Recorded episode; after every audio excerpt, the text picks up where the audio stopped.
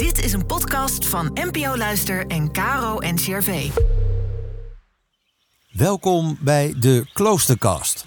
De podcast met antwoorden op alledaagse levensvragen vanuit de kloostertradities. Inspiratie voor je dag.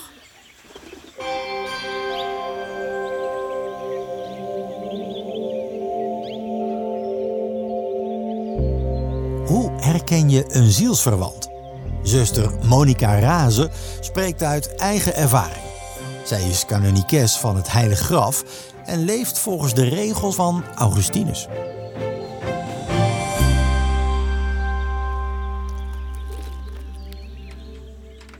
Als er sprake is van zielsverwantschap, dan ervaren twee mensen een spirituele band. Op het diepste niveau overeenstemmen, zoals de heilige Augustinus dat zegt. Samen sterk en kwetsbaar, twee zielen één gedachte. Je met hart en ziel aan elkaar geven. Daar kunnen ook fysieke gevoelens bij komen, maar dat is niet noodzakelijk. Bij Augustinus is vriendschap de stap naar zielsverwantschap, maar niet elke vriendschap haalt dat niveau. Veiligheid en vertrouwdheid binnen een vriendschap zijn bepalend of ook het gevoel van zielsverwantschap kan ontstaan.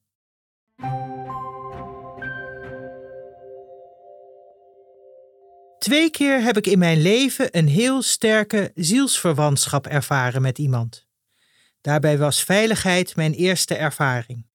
Bij die ander kon ik alles kwijt en dat gaf me het gevoel dat ik mocht zijn wie ik ben. Pas als die veiligheid er is, ontstaat het vertrouwen dat die ander het beste met je voor heeft en jij met hem of haar. Dan is er ook ruimte om te wijzen op elkaars minder mooie kanten niet om te kleineren, maar juist om elkaar de kans te geven een betere versie van jezelf te worden. De eerste keer dat ik deze zielsverwantschap heb ervaren, was er ook sprake van fysieke aantrekkingskracht. Uiteindelijk leidde dit tot mijn huwelijk. De tweede keer ging het om een platonische zielsverwantschap en dat leidde tot een intense en spirituele vriendschap. Van beide ervaringen heb ik veel in mijn hart gesloten en dat neem ik mee in mijn huidige leven. Beide keren is mijn ziel geroerd en als het ware gegroeid tot een vollere persoonlijkheid. Ook over de grenzen van de dood gaat deze zielsverwantschap met mij mee.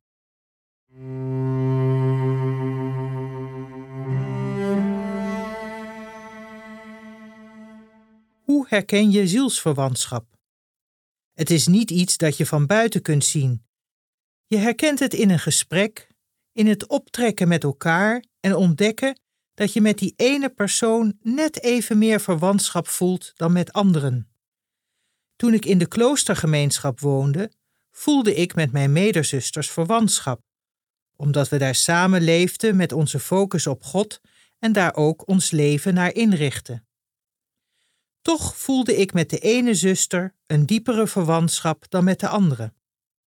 Die diepere verwantschap lag dan meer op zielsniveau dan alleen de gezamenlijkheid van ons leven.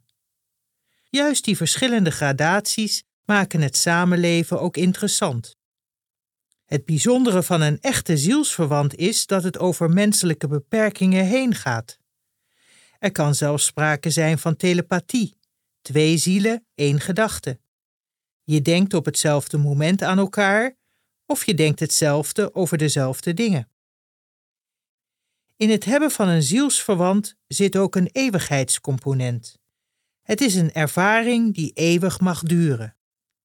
Maar omdat wij mensen van tijdelijkheid zijn, kan zo'n zielsverwant ook uit je leven verdwijnen. Hoezeer je elkaar op dat diepe niveau ook gevonden hebt, er kunnen redenen zijn dat de vriendschap eindigt. Toch zal er altijd een lijntje blijven. Daarvoor is fysieke ontmoeting niet eens altijd noodzakelijk.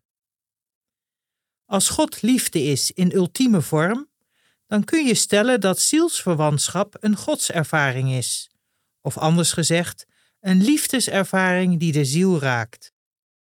Liefde wordt in onze tijd vaak gekoppeld aan romantiek en erotiek, maar dat is niet de enige vorm van liefde. Juist bij een zielsverwant kun je ervaren hoe ingrijpend liefde kan zijn als zij dieper gaat dan het puur lichamelijke. Van harte hoop ik dat ieder ooit één of meer zielsverwanten mag vinden.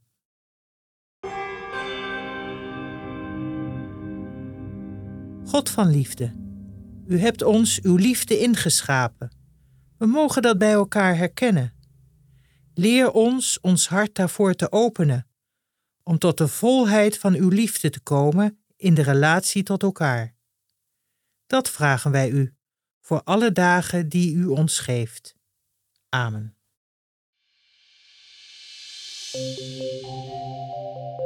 Morgen gaat Norbertijn Joost Jansen in op de vraag: waar blijft je lichaam als je het klooster ingaat?